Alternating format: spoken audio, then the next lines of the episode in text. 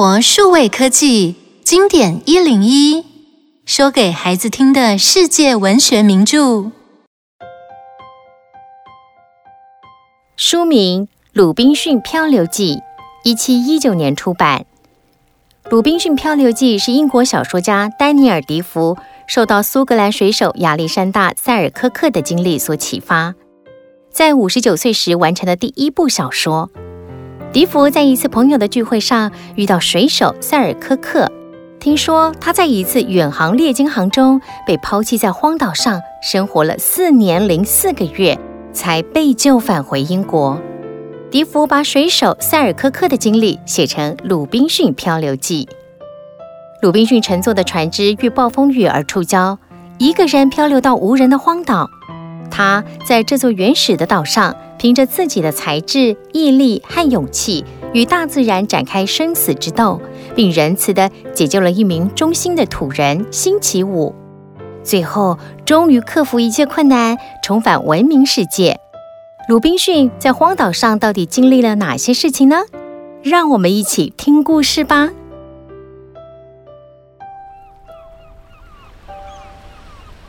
我的名字是鲁滨逊·克罗伊纳，从小脑中就充满遨游四海的梦想。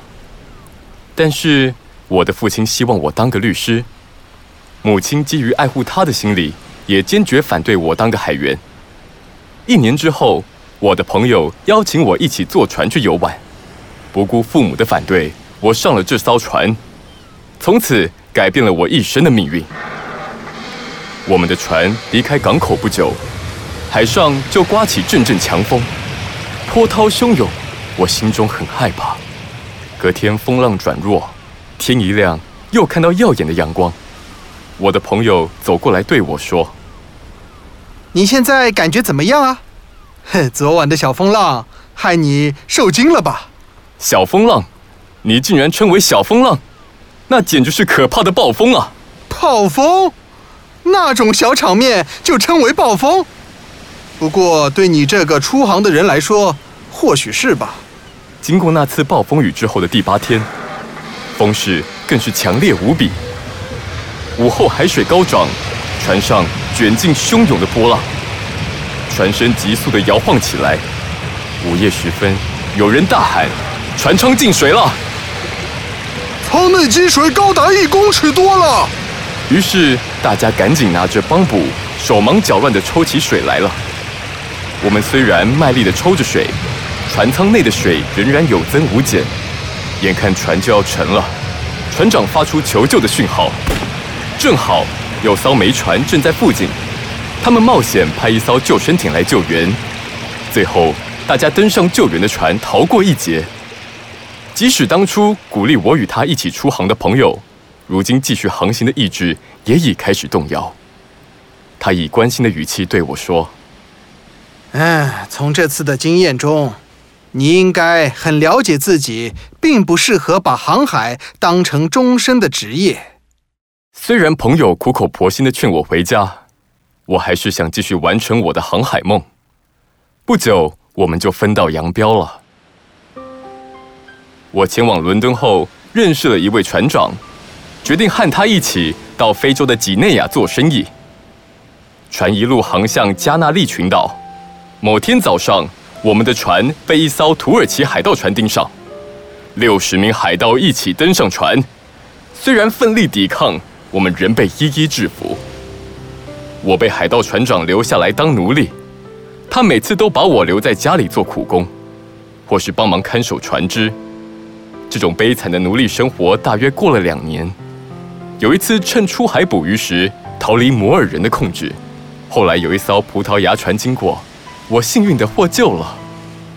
我在巴西住了四年，认识了不少的好朋友。有天早上，三个朋友来找我，希望能一起去几内亚捕抓黑人。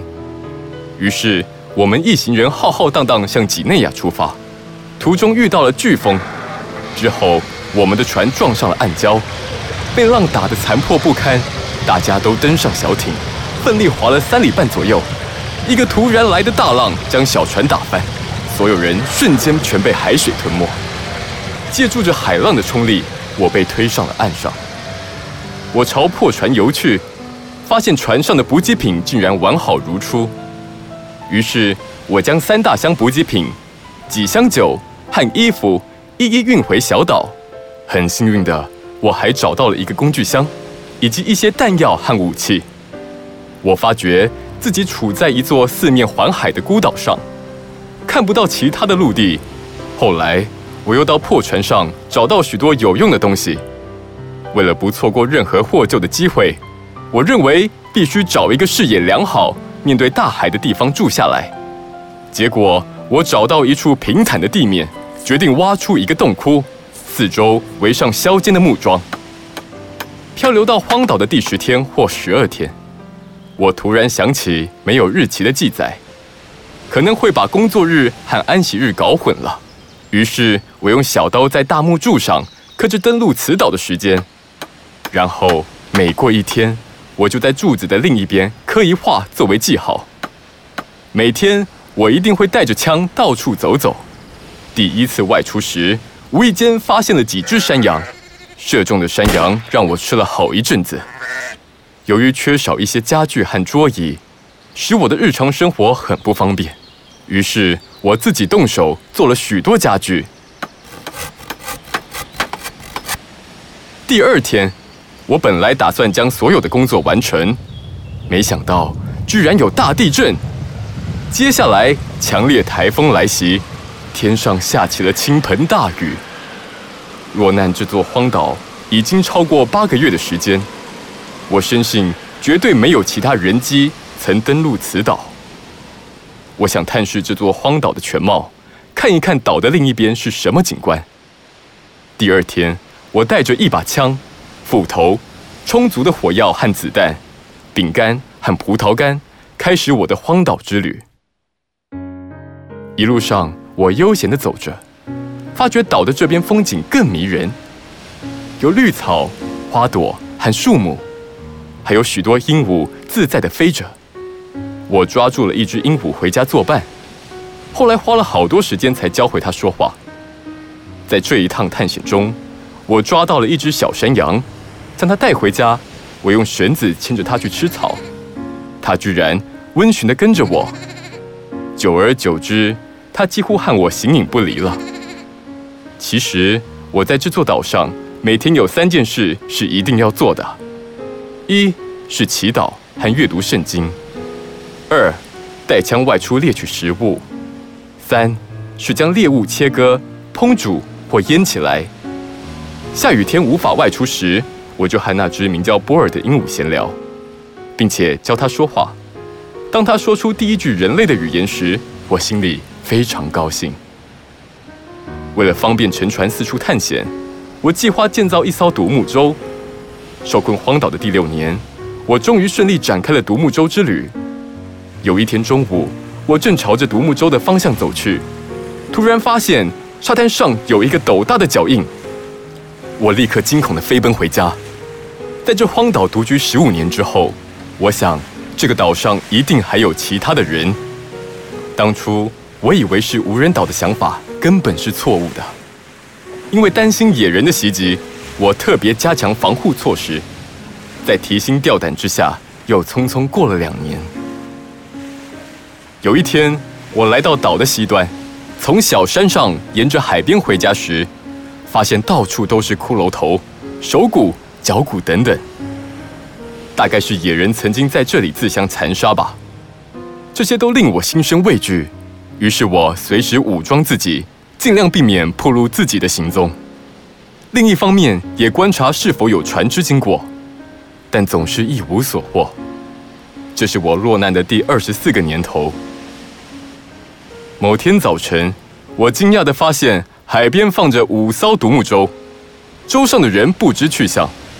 我暗中监视了一阵子，才看见他们把两个野人拖出来，准备宰杀。有一个已经被打昏，大家准备动手煮来吃。没被打昏的那个俘虏突然拔腿就跑，沿着海边向我这边跑来。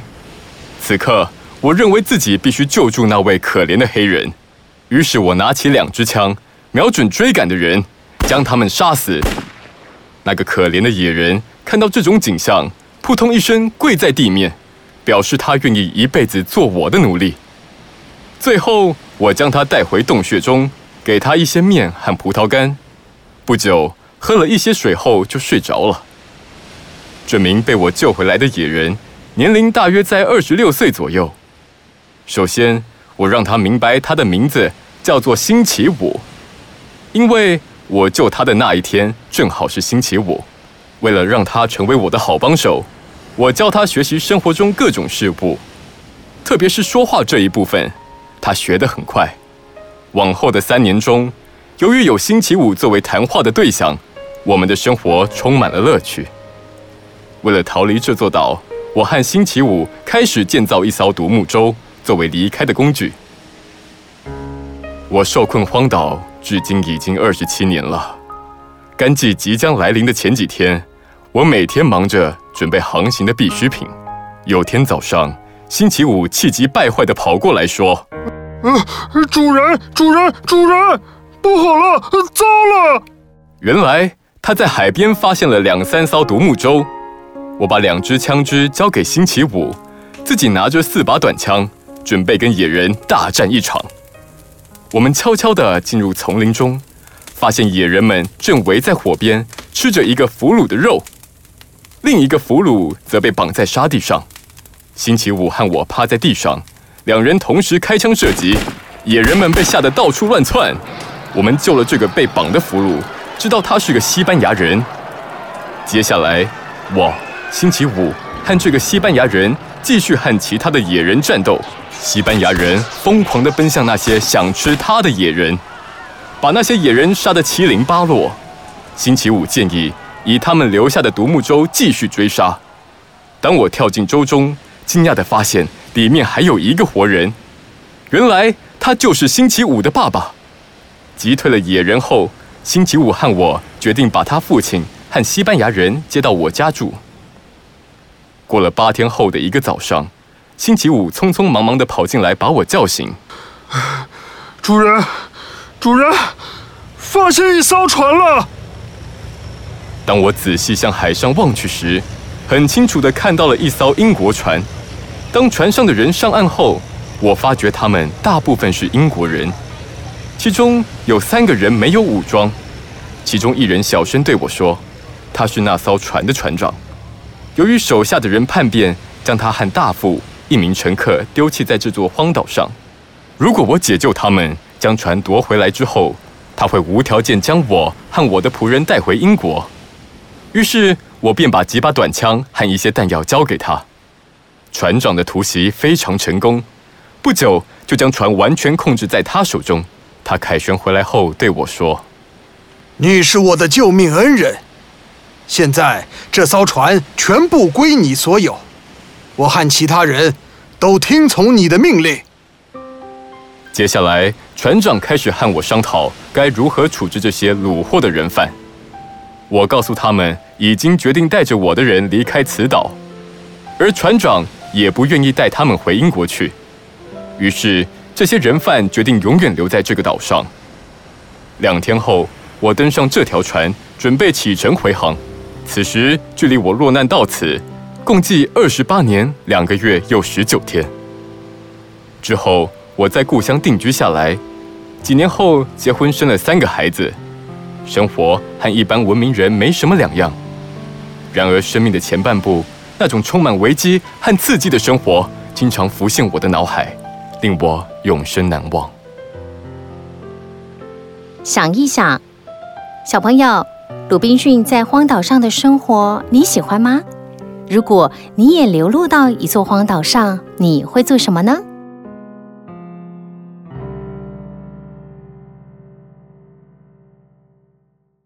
以上内容由有声书的专家。生活数位科技提供。